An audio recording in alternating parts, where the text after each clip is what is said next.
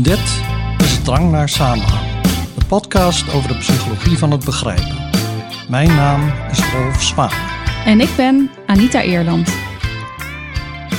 Nou, het is bijna zomervakantie en ik moet zeggen dat ik daar ook wel echt aan toe ben. Ja, dat heb ik ook wel.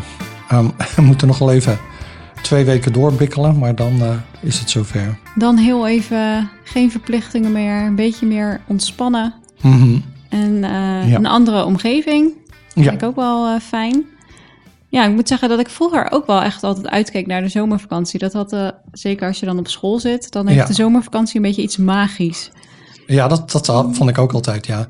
Het begon al als het iets warmer uh, begon te worden. Hè, dan vroeg je aan je ouders, mag ik met zonder jas naar school? Oh En, eh, ja, dat zette dan een beetje zo of met een korte broek. Ja, met een korte broek. En um, nou ja, de hele tijd buiten spelen. De avonden waren lang. En dan uh, op vakantie ergens heen. Dat was altijd uh, iets waar ik naar uitkeek, zeker. En vooral dat je dus zo lang niet naar school hoefde.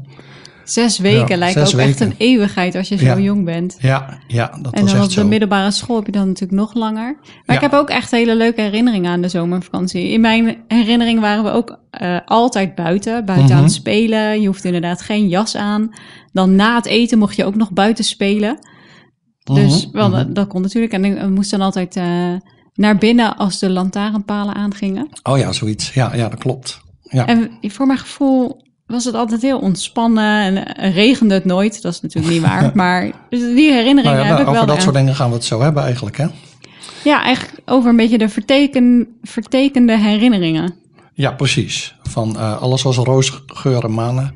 Schijn in het verleden, maar was dat nu echt zo? Ja, dat is Ehm, een interessante vraag. Maar voor we het daarover gaan hebben, wilde ik eerst nog zeggen dat, hè, maar je had het net over de zomervakantie, Mhm. dat wij ook een zomerprogramma hebben voor de podcast.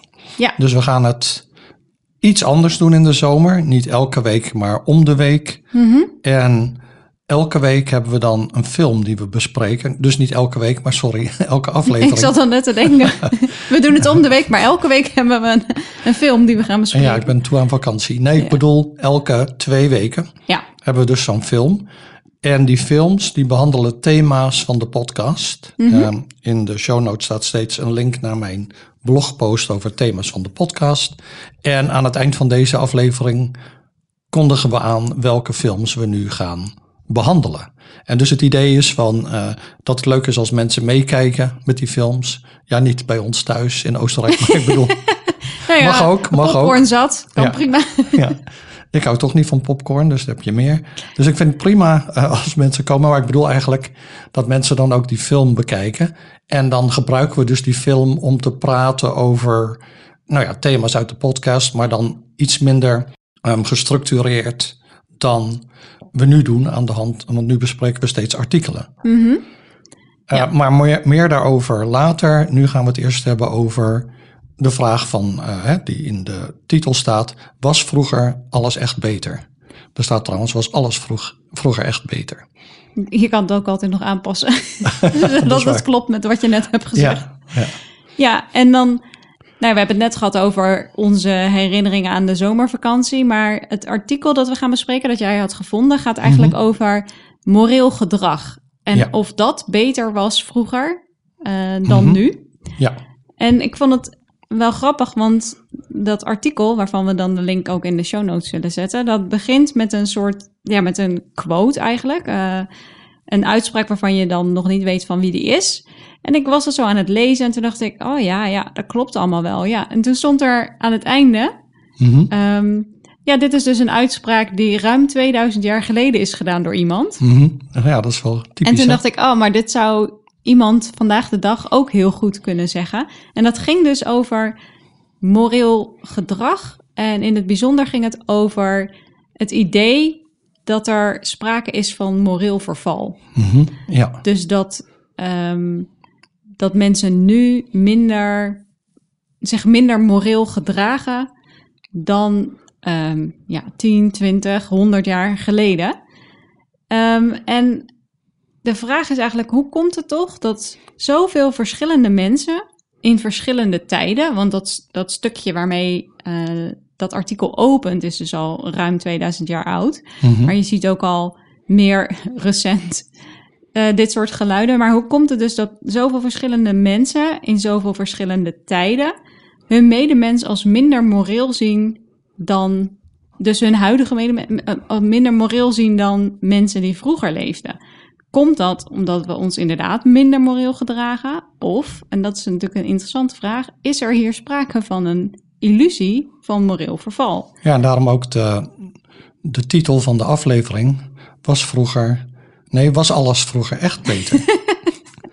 ja. Of is het een illusie? Ja. ja. Um, en nu hebben we al een paar keer gehad over moreel gedrag. Nou, wat, wat bedoelen we daar dan precies mee? Is misschien wel goed om daar een definitie van te geven. Uh, moraliteit gaat over hoe we omgaan met anderen. En dat kan heel altruïstisch zijn, uh, of we kunnen heel barbaars met andere mensen omgaan. Uh, en dat zijn dan de twee extreme eigenlijk. Maar in dit paper en in het onderzoek dat hierin besproken wordt, gaat het over ja, hoe mensen zich tegenover andere mensen gedragen in het dagelijks leven. Um, dus uh, helpen we onze buren? Zijn we eerlijk uh, naar elkaar toe? Behandelen we onze collega's respectvol? Dat soort dingen. Mm -hmm. En de bevinding, om daar dan maar meteen mee te beginnen, is dat in ten minste 60 landen. Waaronder niet Nederland trouwens. Nee, dat is waar al tenminste 70 jaar gedacht wordt dat er sprake is van moreel verval. Oh ja, trouwens, ik bedoel niet dat het, eh, dat het in Nederland niet gedacht wordt, maar uh, de data komen niet uit Nederland, maar wel uit landen zoals uh, de VS, Mexico, Brazilië, Turkije, um, Indonesië, India. Ga nog even door, Italië, waren er 60. Dat soort landen. ja. Nou ja, ik bedoel even, op alle continenten zat er wel... Oh, in Afrika ook, Nigeria zat erbij geloof ik, en Kenia. Ja, ja er stond een plaatje in, uh, in dat artikel. Ja, dus ik hoop dat mijn topografie een beetje klopt. Maar ik ben niet helemaal zeker van Nigeria, maar ik dacht het wel. Maar goed, anyway, dus al die landen zitten daar dan bij. En uh, daar, die onderzoekers zeggen, ja, eigenlijk vind je overal hetzelfde. Ja, eigenlijk vind je dus overal dat mensen denken dat de huidige generatie, maar ook toekomstige generaties, dat die zich minder moreel gaan gedragen of al gedragen dan mensen vroeger deden. Ja. Um, maar dat beeld van moreel verval wordt eigenlijk wordt niet ondersteund met data als je kijkt naar um, hoe mensen zich echt gedragen. Mm -hmm. Dus mensen denken dat het allemaal nu minder is dan vroeger. Maar dat idee wordt niet uh, ondersteund door onderzoek. Dus ja, dus er is dan sprake van een uh, illusie. Mm -hmm. Ja. Dat is eigenlijk de hoofdconclusie. En nu gaan we het erover hebben hoe ze tot die conclusie zijn gekomen, op wat voor informatie de onderzoekers zich uh, hebben gebaseerd. Want ik zei al, ten minste 60 landen, je hebt ze bijna allemaal opgenoemd. en ten minste 70 jaar, um, waarschijnlijk ook wel langer, maar we hebben in ieder geval over de afgelopen 70 jaar onderzoeksdata die we kunnen gebruiken. Dus al sinds 1949 worden mensen in allerlei verschillende onderzoeken gevraagd naar hun beeld van moreel gedrag. En je kan je voorstellen dat onderzoekers in allerlei verschillende onderzoeksvelden geïnteresseerd zijn in moreel gedrag en waarschijnlijk allerlei andere dingen. Niet mm-hmm. allemaal precies hetzelfde, maar dat in, in heel veel verschillende studies er een vraag is opgenomen naar moreel gedrag. Um, en als je al die data nou samenneemt, normaal gesproken kijk je alleen naar je eigen onderzoek of onderzoek in jouw vakgebied. Maar als je Mhm. al die data samenneemt, dan kun je natuurlijk heel interessante dingen gaan, uh, of interessante vragen gaan beantwoorden. Ja, Je hebt dan ineens ja, toegang tot data van zo lang geleden. En dan kun je dus ook kijken naar uh, hoe dat moreel verval um, eruit ziet over de tijd heen. En dat is dus ook precies wat er uh, hier is gedaan. ja het is ook een mooi veel- voorbeeld van hoe het delen van onderzoeksdata kan leiden tot nieuwe inzichten. Hè, dat het dus belangrijk is om dat te doen.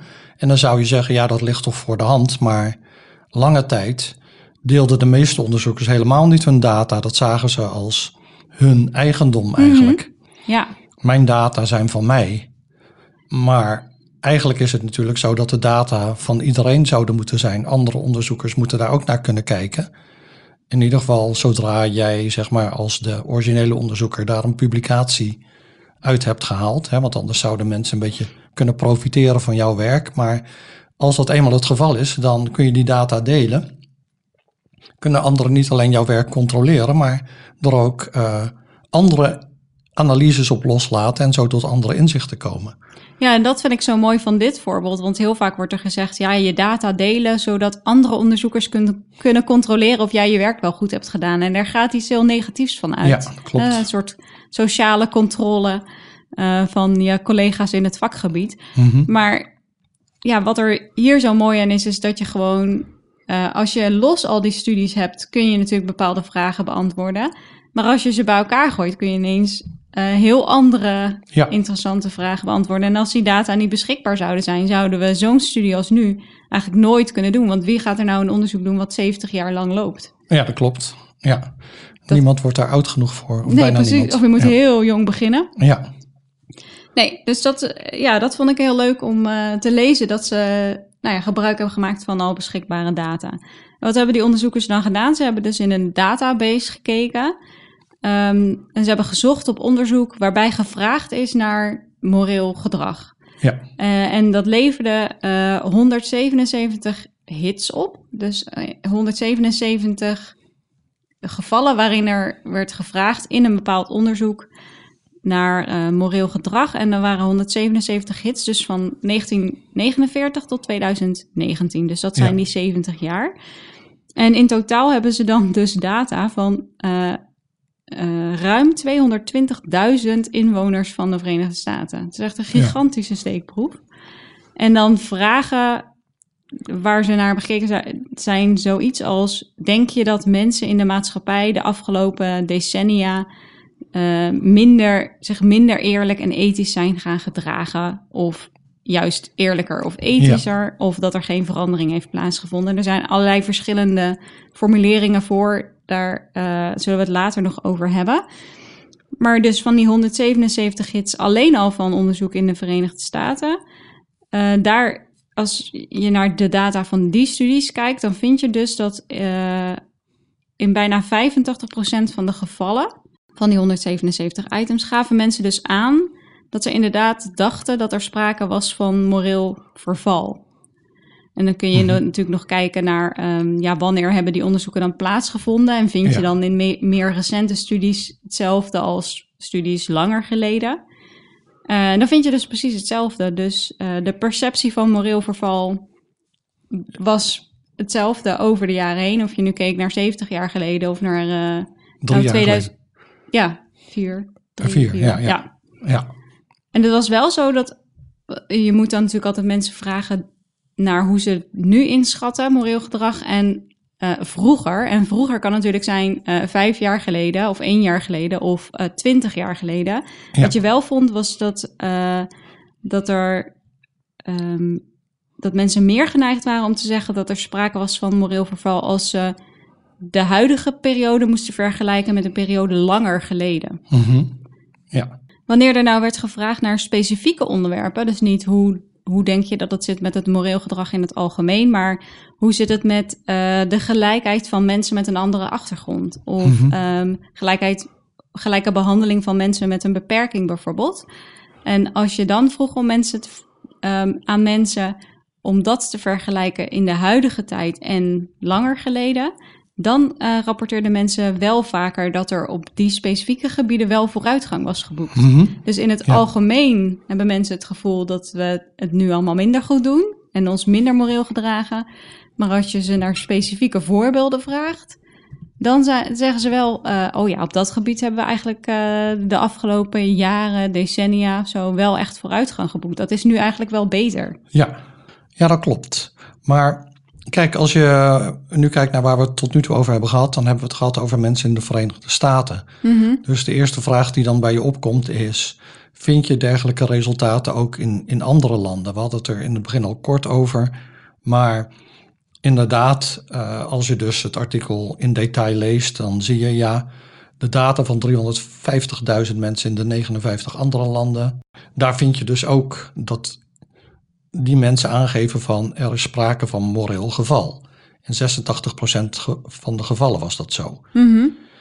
Nou is het natuurlijk leuk dat je gebruik kunt maken van bestaande data. Hè, archief, eh, archival data heet dat in het Engels. Maar er, is, er zijn natuurlijk ook wel beperkingen aan. Want het is natuurlijk niet zo dat al die enquêtes die over de jaren heen zijn gedaan... precies dezelfde vorm hadden of dezelfde vragen stelden. Nee. Dat was klopt. niet zo. Nee. Soms was het bijvoorbeeld zo dat er gevraagd werd naar ja, hoe, hoe zit het met de morele waarden in, in onze maatschappij? En dan werd er niet echt gezegd van met in vergelijking waarmee of eh, waar heb je het precies over? Hè, er werd bijvoorbeeld niet gevraagd van zijn mensen tegenwoordig vergeleken met het verleden vriendelijker of min- minder vriendelijk tegenover hun buren? Dat is specifiek, dat werd niet Ja. gevraagd. Ja. En soms, sommige vragen waren, dubbelzinnig. En bijvoorbeeld zoiets als, eh, voel je dat het morele klimaat in dit land in de goede richting gaat of behoorlijk de verkeerde kant op gaat? Nou, dat is is nogal nog- suggestief. ja. ja, precies.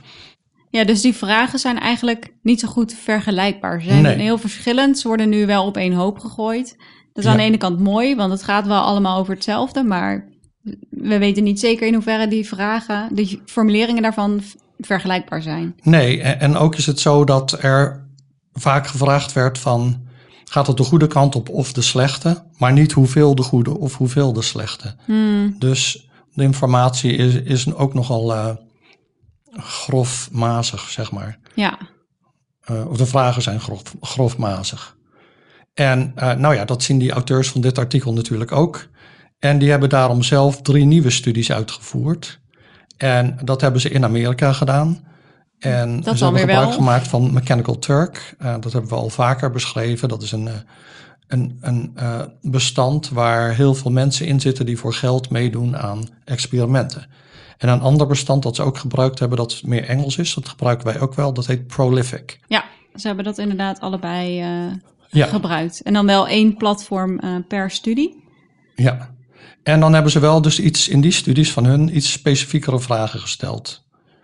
Ja, ze hebben daar gevraagd eh, om de mate van vriendelijkheid, eerlijkheid, aardigheid en goedheid van mensen te beoordelen. En dat moesten ze dan doen voor het jaar 2020. En dat Mhm. was het jaar waarin die studies werden uitgevoerd. Dus die gingen over het nu. Ja, En eh, de mensen die meededen aan onderzoek moesten ook aangeven hoe vriendelijk, eerlijk, aardig en goed mensen waren in een ander jaar. ja, En dan varieerde het jaar waarmee ze dat dus waarover werd, waarnaar werd gevraagd, varieerde dan in die verschillende studies. Hm. Ehm, dus in de eerste studie moesten mensen 2020 vergelijken met eh, 2010. En in de tweede studie moesten ze 2020 vergelijken met 2016, 2014, 2012 en 2010. En in die laatste studie moesten mensen het jaar 2020 vergelijken met het jaar waarin zij eh 20 jaar oud waren. Dus dat Mhm. specifieke jaar verschilde dan tussen de proefpersonen, maar het was altijd een jaar, ehm, het jaar waarin zij 2000, eh, 20 jaar oud waren. ja. En eigenlijk in al die studies, als je dat eh, zo op één hoop gooit, zie je dat mensen anderen als minder vriendelijk, eerlijk, aardig en goed zien in 2020 dan al die andere jaren daarvoor. ja. Heel grof eh, gezegd, maar dus een indicatie van moreel verval. En nou is natuurlijk niet iedereen hetzelfde. En daar hebben de onderzoekers ook naar gekeken. Zijn er individuele verschillen? Mhm. Nou, dan kun je bijvoorbeeld kijken naar leeftijd en naar politieke overtuiging. En dan werd er wel gevonden van ja, conservatieve proefpersonen die namen meer verval waar dan liberale proefpersonen, maar ook liberale pro- proefpersonen waren zich bewust van verval. En wat betreft leeftijd was het zo dat oudere deelnemers meer verval zagen dan jongere deelnemers aan, aan die studies. Misschien ook omdat ze dus gewoon ouder waren, dus een langere periode in ogenschouw konden nemen. Ja, ze hebben veel meer vergelijkingsmateriaal. Ja, nou ja, dus, Ja. maar de conclusie is dan wel, dus ondanks die, die verschillen, is er toch wel duidelijk een trend, namelijk mensen nemen moreel verval waar. Ja, Maar hoe komt dat dan? En dan komen de onderzoekers met twee mogelijkheden op te proppen. eh, en dat, dat ligt ook wel voor de hand natuurlijk, dat is gewoon logisch nadenken. Het kan zo zijn dat, dat dus de proefpersonen denken van, eh, nou ja, de, de mo- moraal van dus de bevolking neemt af in de tijd, Ja. door de tijd heen, omdat de mensen op zich gewoon minder moreel worden. ja, dus er is inderdaad... Ja, dus binnen een ja. persoon. De persoon wordt minder moreel door de tijd heen. Maar het kan ook zo zijn dat het een soort cohort-effect is. Ehm, er komen nieuwe mensen bij, jongere generaties, en die zijn gewoon minder moreel. De Ja, jeugd ja. van tegenwoordig, zeg maar. De- dus dat idee. Hè, want het is dan zo, ja. ehm, dus er is op, eh, als je twee tijdstippen vergelijkt, dan is het natuurlijk zo dat op dat tweede tijdstip zijn sommige mensen van tijdstip 1 niet meer in leven. Mhm. En sommige mensen van tijdstip 2 waren nog niet geboren op tijdstip 1. Dus theoretisch zijn er twee mogelijkheden. Mhm. Ofwel individuen, nou er zijn dus eigenlijk drie mogelijkheden, maar ofwel individuen worden steeds minder moreel door de tijd heen. Ja. Of het is zo dat elke nieuwe generatie minder moreel is dan de vorige. Hè? Of, of allebei zijn het geval, dat is de derde mogelijkheid. Hè, dus als een individu beoordeelt, is er moreel verval, dan zouden ze dus kunnen denken, oh ja, want eh, de mensen tegenwoordig zijn veel minder moreel dan eerdere generaties. Of ze zouden kunnen denken, ik zie mensen steeds heftiger worden. of Dezelfde ze zouden mensen. kunnen denken, ja, dezelfde Ja, mensen. ja. Of ze zouden kunnen denken, allebei gebeurt. Ja, en dat zijn inderdaad de hypothesen die de onderzoekers hadden hè, voor waarom we moreel verval waarnemen. En dat hebben ze ook gewoon gevraagd, want dan kun je toetsen of je gelijk hebt.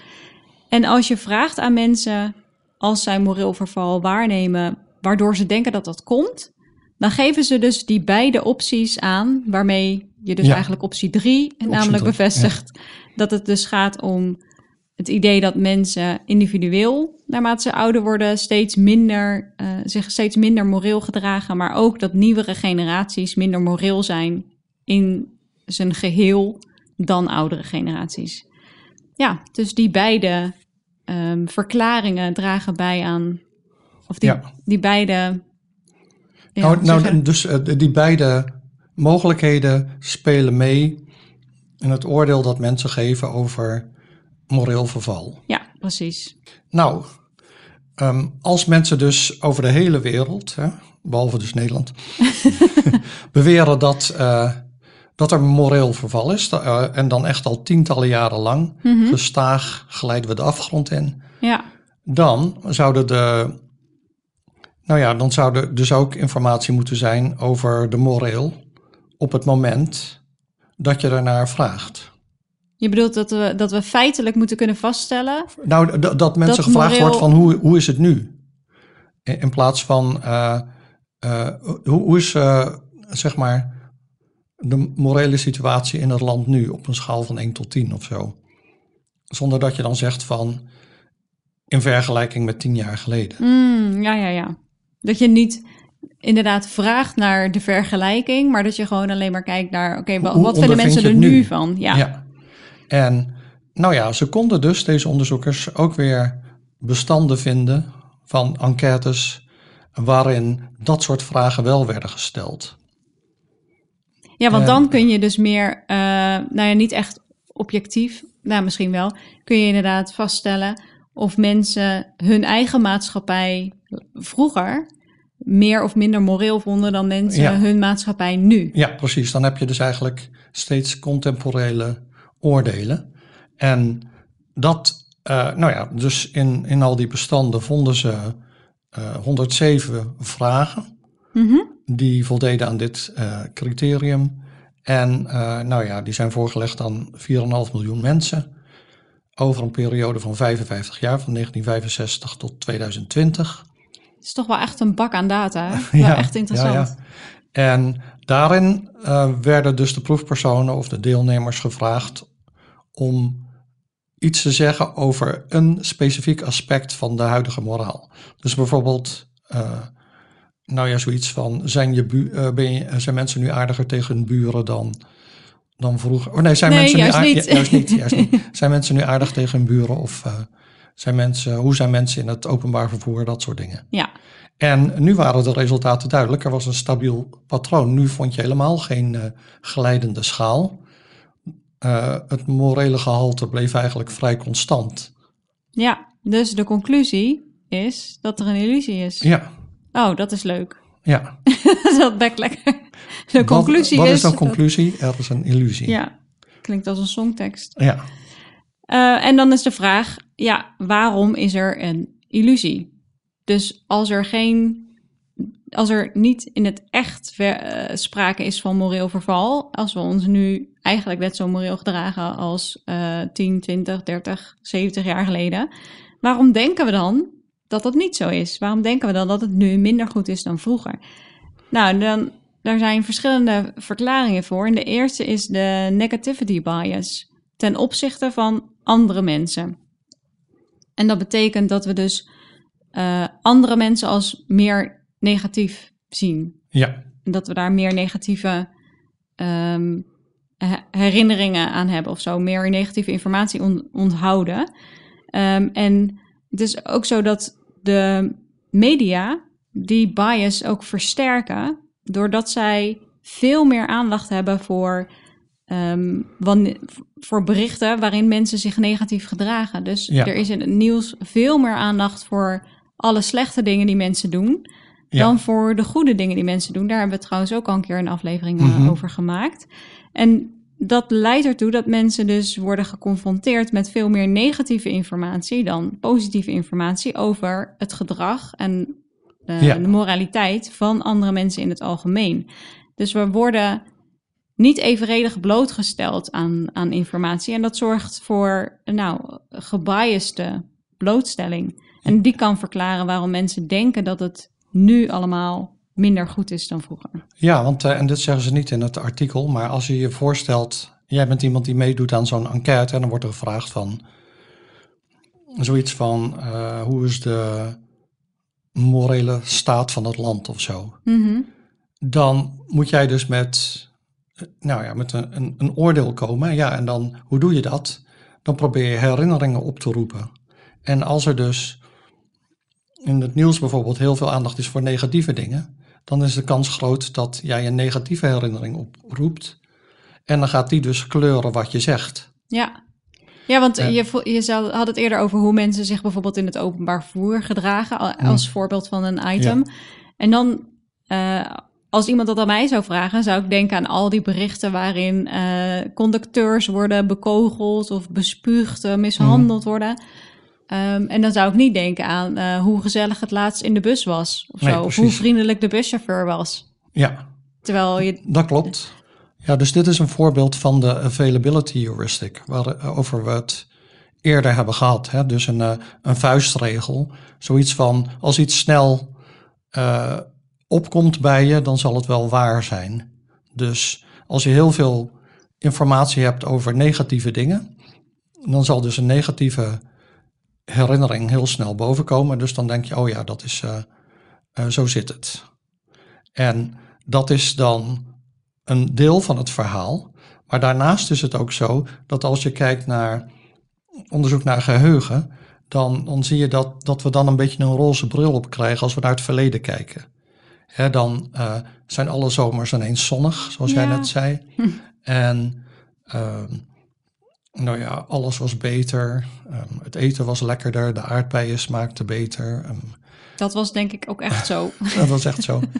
Het was rustiger op de weg. Dat was trouwens niet altijd zo. En zo zijn er nog wel meer dingen. Eh, dus je hebt dat er een bias zit, een vooroordeel in je geheugen. Ons, onze herinnering van het geheugen is eh, positiever dan gerechtvaardigd is. En het is zo dat er een, veel aandacht is, meer aandacht is voor negatieve dingen dan voor positieve dingen in het heden. Mhm. Dus dan krijg je dat het heden misschien ten onrechte neg- negatief wordt afgeschilderd of meer dan zou moeten, Ja, terwijl het verleden juist positiever wordt afgeschilderd dan zou moeten. ja, Dus eh, die bevooroordeelde blootstelling aan informatie kan er eh, toe, leiden dat je dus het heden gaat zien als een soort morele woestijn, woestenij en dan het, het verleden als een soort eh, paradijs. Hè, want we hebben een bevooroordeeld geheugen. We benadrukken het positieve. Mhm. Nou ja, dus die eh, onderzoekers bedenken dan weer iets met een leuke naam. eh, BEAM. En dat staat voor Biased Exposure and Memory. Dus je hebt een vooroordeel. Nee, dat is een. nou, dat is niet echt een vooroordeel, maar een, een, een vertekening in de informatie die je toegediend krijgt. Meer gericht op negatief dan op positief. En jouw geheugen zorgt ervoor dat je het verleden positiever ziet dan het heden. Nou ja, zo kun je wel al die resultaten eh, verklaren, maar dat doe je dan natuurlijk achteraf. Het was niet zo dat, je dit, dat de onderzoekers dit al van tevoren hadden bedacht. Dus zeggen ze, we moeten ook kijken, kunnen we nu iets voorspellen? Kunnen wij uit dit idee van die beam een voorspelling maken of voorspellingen maken die we kunnen testen? En eh, waarin je dus kun- kan laten zien dat je dus dat die illusie weg kunt nemen. Die illusie van morele, moreel verval. En eh, nou, dat zou dan zo moeten zijn volgens hun. Als je dus mensen neemt die blootgesteld worden aan heel veel positieve informatie. Of je neemt een gebied uit hun leven waar ze worden blootgesteld aan hele positieve informatie. Mhm. Dus dat zijn bijvoorbeeld ehm, nou ja, familie, vrienden en bekenden. Daar heb je dan meestal een positief oordeel over. Ja, dus En- als je dan gaat vragen naar moreel gedrag van die mensen, Ja, dan zou je, niet, zou je verwachten dat ze daar niet een eh, verval zien. dat klopt. Om, omdat ze over die mensen niet een overvloed aan negatieve informatie hebben gehad. En het tweede idee is, of de tweede voorspelling is, dat als je mensen vraagt naar een tijd waar ze geen informatie over in, in hun geheugen hebben, voordat ze geboren waren, dan eh, zou je dus ook dat effect moet, niet moeten vinden, want dan, dan werkt die roze bril niet. Die werkt alleen maar eh, hè, met betrekking tot je eigen ervaringen. Ja, vind ik wel interessante ideeën, maar het lijkt me best wel lastig om dit praktisch eh, uit te gaan voeren. Ja, nou toch hebben ze dat gedaan. En we zullen de details niet he- helemaal geven, want die kun je lezen in het artikel. Maar de, ja, de boodschap is hier, of de uitkomst is, dat er nu helemaal niet eh, moreel verval werd ge- gevonden. Dus mensen dachten niet dat hun familie, vrienden en kennissen er moreel op waren achteruit gegaan. En ook dachten ze niet dat er moreel verval was in de periode voor hun eigen leven. Hmm. Oké, dus dan is de vraag: hoe kunnen we nu al die studies eh, samenvatten? Dus al die studies die gebruik maakten van eerder verzameld materiaal, maar ook de studies waarbij ze de onderzoekers zelf nog data hebben verzameld. Nou, alles bij elkaar genomen zou je kunnen zeggen dat eh, deelnemers geloofden dat eh, moraliteit is afgenomen. Eh, en ze geloofden dit in elke tijdsperiode en in elk land dat onderzocht is. Ze geloofden dat de achteruitgang ergens begon rond de tijd dat zij geboren waren, maar niet in de periode daar dus voor. Eh, en dat stond dus los van wanneer dat dan was, die periode dat ze geboren waren, omdat ze natuurlijk mensen hebben bevraagd van allerlei verschillende leeftijden. En ze geloofden dat dat eh, morele verval tot op de dag van vandaag voortduurde. Dus Ja. niet dat dat alleen een periode in het verleden was en dat het nu ineens allemaal eh, goed gaat. Eh, ze geloofden dat die achteruitgang het gevolg was zowel van het feit dat individuen zich minder moreel gaan gedragen naarmate ze ouder worden, als dat nieuwere generaties in het algemeen minder, ehm, ja, zich minder moreel eh, gedragen. Ehm, en ze geloofden dat ehm, mensen die zij persoonlijk kenden, dus wat jij zei, hè, familie en vrienden, eh, en de mensen die leefden voordat zij eh, geboren waren, dat, dat die eigenlijk de uitzondering op die regel vormden. Dus voor die mensen gold niet dat ze eh, minder Mhm. moreel gedrag vertoonden. Ehm, en over al die zaken hadden ze het bijna zeker bij het verkeerde eind. Want nou ja, dat is die hele illusie, dat Ja. we denken dat het zo is. Maar eh, dat is eh, ja, eigenlijk als je, als je goed kijkt naar het morele gedrag ehm, dat er daadwerkelijk plaatsvindt, dan kun je niet zeggen dat we, nou ja, dat dat minder is. Dan in het verleden. Ja. ja. Ja. nou dat is inderdaad ehm, ja, wel een goede samenvatting van, van dat onderzoek, wat best wel eh, moeilijk samen te vatten is, omdat er zoveel verschillende studies zijn gedaan. Mhm. Ehm, nou ja, en die studies hebben natuurlijk ook wel een beetje hun beperkingen. We zeiden al van, ja, als je archiefdata gebruikt, het is wel leuk dat die beschikbaar zijn. Maar er zitten natuurlijk wel hele verschillen in hoe betrouwbaar, of nou laten we zeggen, hoe bruikbaar de vragen zijn in die, in die vragenlijsten uit die verschillende landen. En dan hebben de onderzoekers zelf eh, studies gedaan, maar daarin hebben ze weer alleen Amerikanen getest. Ja, En een meer theoretisch argument is dat, ja, dat beam-idee, hè, eh, wat, waar staat beam ook weer voor? de biased exposure en memory Oh ja, mechanism. effect. Ja. Oh, mechanism. Ja. Ja. dat is wel consistent met de data, maar het is niet duidelijk of het de oorzaak is. Hè, dus Mhm. hun idee is van, ja, zo kun je verklaren hoe het allemaal zit. En ze hadden twee voorspellingen die ze hebben getest. ja. Daar hebben we het over gehad, maar er is duidelijk nog wel meer werk aan de winkel. Maar desalniettemin, of niet maar, maar gewoon desalniettemin, eh, is het toch wel zo dat die illusie van moreel verval een hardnekkig fenomeen is. En dat heeft best wel verontrustende gevolgen. Je ziet natuurlijk dat politici er gebruik van maken. Trump met zijn Make America, Make, Make America Great Again. ja. En dat volgens mij had Balk, daaraan. Balken en dan had daar ook... eh, die had er ook iets over eh, fatsoen moet je doen of zo. En die, dat ging ook over... eh, ja, we moeten weer terug naar ehm, de... Nou, niet per se gedragsregels, maar wel naar hoe we... Nou, een beetje meer respect voor elkaar. En dus hij riep ook heel erg dat beeld op van... eh, vroeger deden we dat allemaal beter. Ja, Behandelden we elkaar met meer respect Mhm. dan ja nu. dat is dus wat, wat veel politici doen. En nou ja, dus dat, die illusie heeft dan ook invloed op heel veel beleidskeuzes en op eh, interpersoonlijk gedrag, hoe mensen met elkaar omgaan. En dat kan er bijvoorbeeld toe leiden dat je dus on- onderschat hoe hulpvaardig andere mensen eigenlijk zijn. Mhm. En het maakt mensen ook meer vatbaar voor manipulatie. Van ja, wij gaan ervoor zorgen dat het weer net zo goed wordt als het vroeger was. Ja, terwijl er eigenlijk dus geen probleem is. Nee. En die illusie is dus, ja, want het is een illusie, hè? Ja. En die is wijd verspreid. En ja, die duurt al heel lang, of eh, heeft een lang leven. En is gemakkelijk op te roepen. En daarom is het, zeggen zij, natuurlijk belangrijk om dit fenomeen beter te begrijpen. Ja, dat kunnen we alleen maar onderschrijven, denk ik. Ja, En dan nu, eh tromroffel, over naar waar we het in het begin al over hadden, films. Mhm. Ons eh, zomerprogramma. ja, Eh, we, we stoppen namelijk niet in de zomer. We hebben geen zomerstop, maar we hebben een aangepast programma. Dat meer, laten we zeggen, in lijn is met het idee van vakantie. ja. Dat Dus een van de vind ik wel belangrijk, want we hebben Ja. echt veel afleveringen gemaakt dit jaar. Ja, ja, bijna elke week. Hè? En ja, wat we dus van de zomer gaan doen is om de week een aflevering. Mhm. En in elke aflevering, dat is dus ook anders dan normaal, staat dan een film centraal.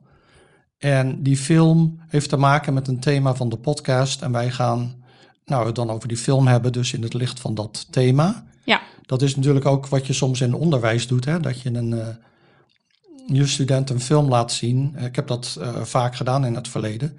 En dan gebruik je dat om ze te laten nadenken over een eh, bepaald psychologisch fenomeen. Mhm. Nou, in deze podcast, of deze serie hebben we vijf films dus. En ik had via sociale media gevraagd of mensen goede suggesties hadden. En er zijn goede suggesties binnengekomen en we hebben ook nog een paar films zelf gekozen.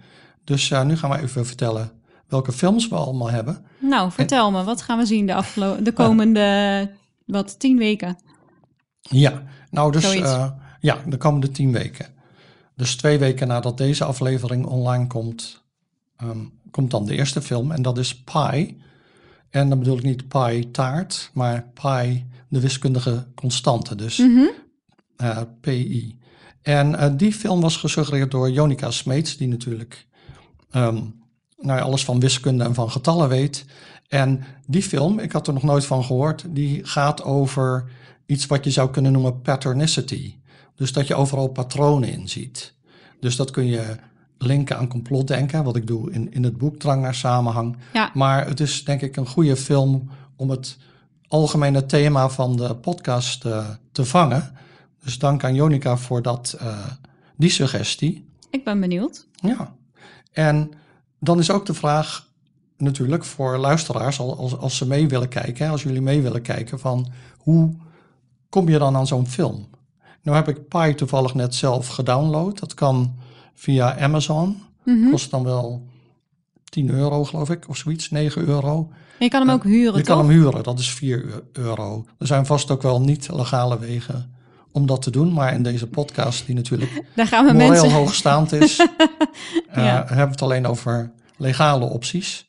Dus nou ja, ik heb die film zelf gedownload. Ik ben benieuwd. Het is een zwart-wit film uit 1998. Ehm, en wat is de tweede film? Ja, de tweede film is Arrival. En dat is een film die je heel mooi kan koppelen aan het onderwerp taal. Mhm. En we hebben die film wel eerder gezien. We hebben hem in de bioscoop gezien zelfs, volgens mij. Ja, Maar dat is dus al een aantal jaar geleden. En ik moet eerlijk zeggen, ik ben heel slecht in het onthouden van films.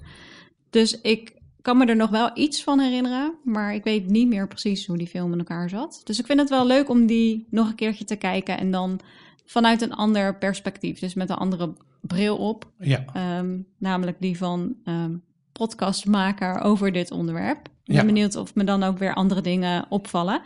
vast wel. Dit is een film die je eh, kunt vinden via Pathé Thuis. En dat is ook een vrij wel- recente film. Hè? Hij is, eh, ja, hoe oud zou die zijn? Ehm, vijf jaar of zo?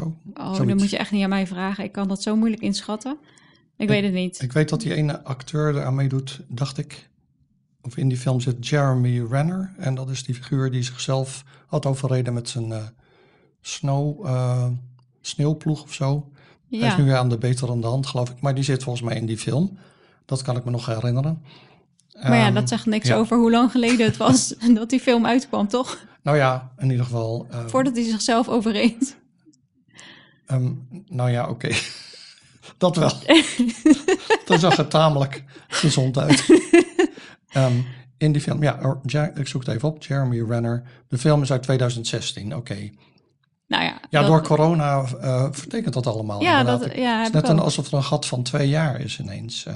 Ja, dat maakt dus. Ik ben sowieso niet zo goed in dat inschatten van hoe lang geleden iets is. Maar corona maakt het wel extra moeilijk. ja, Eh, maar goed, als je die film wil eh, bekijken, dan kan dat in ieder geval via Pathé Thuis. Daar heb ik eh, gekeken.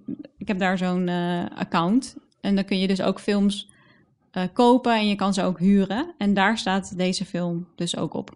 ja.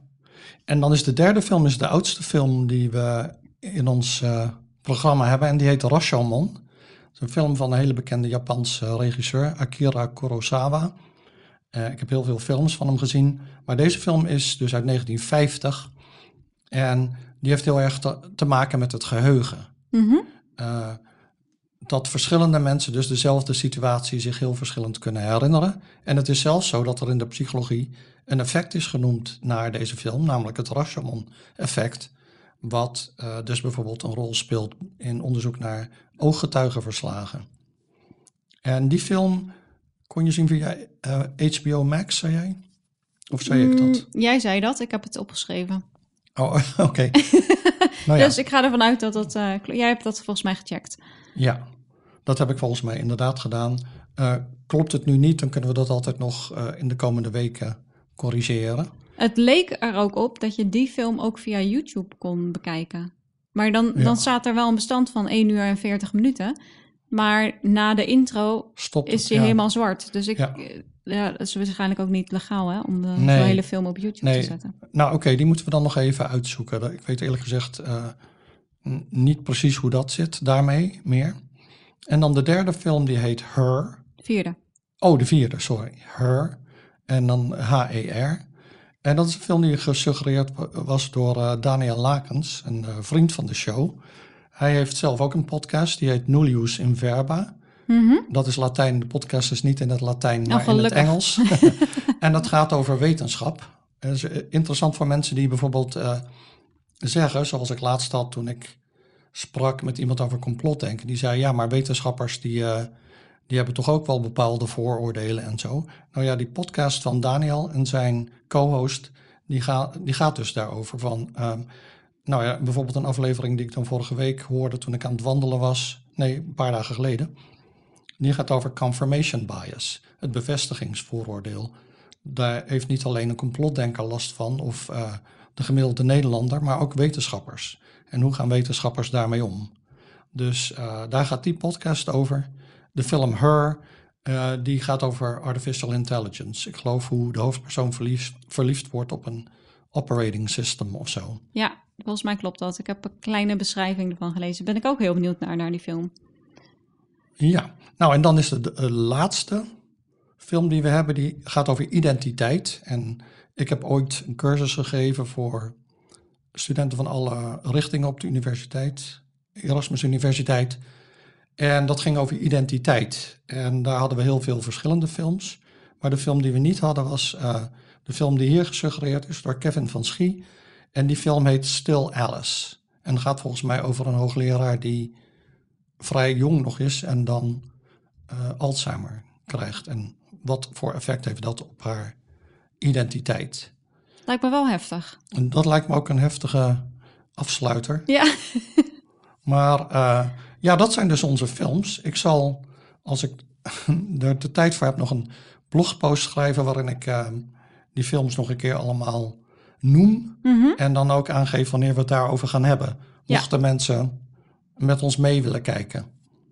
Het lijkt me op zich een, een leuk avontuur. We zijn natuurlijk geen van beide filmexperts.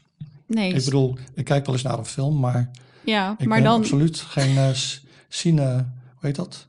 Cine, cinefiel. En ook niet een cinedeskundige. Nee, ik wou zeggen, sterker nog, het is altijd een hele opgave om de hele film wakker te blijven. Dus het wordt nog wat. ja, dat is wel zo.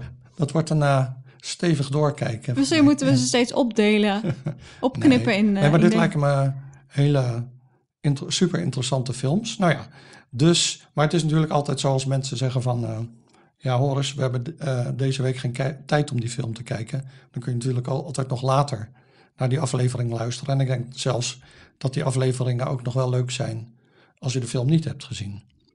We gaan ons best doen om er wat leuks van te maken, denk dat ik. Dat je denkt van, nou die film hoef ik in ieder geval dan niet te zien. ja, dat kan, kan de conclusie zijn, toch? Ja, precies. Nou ja, we gaan het zien.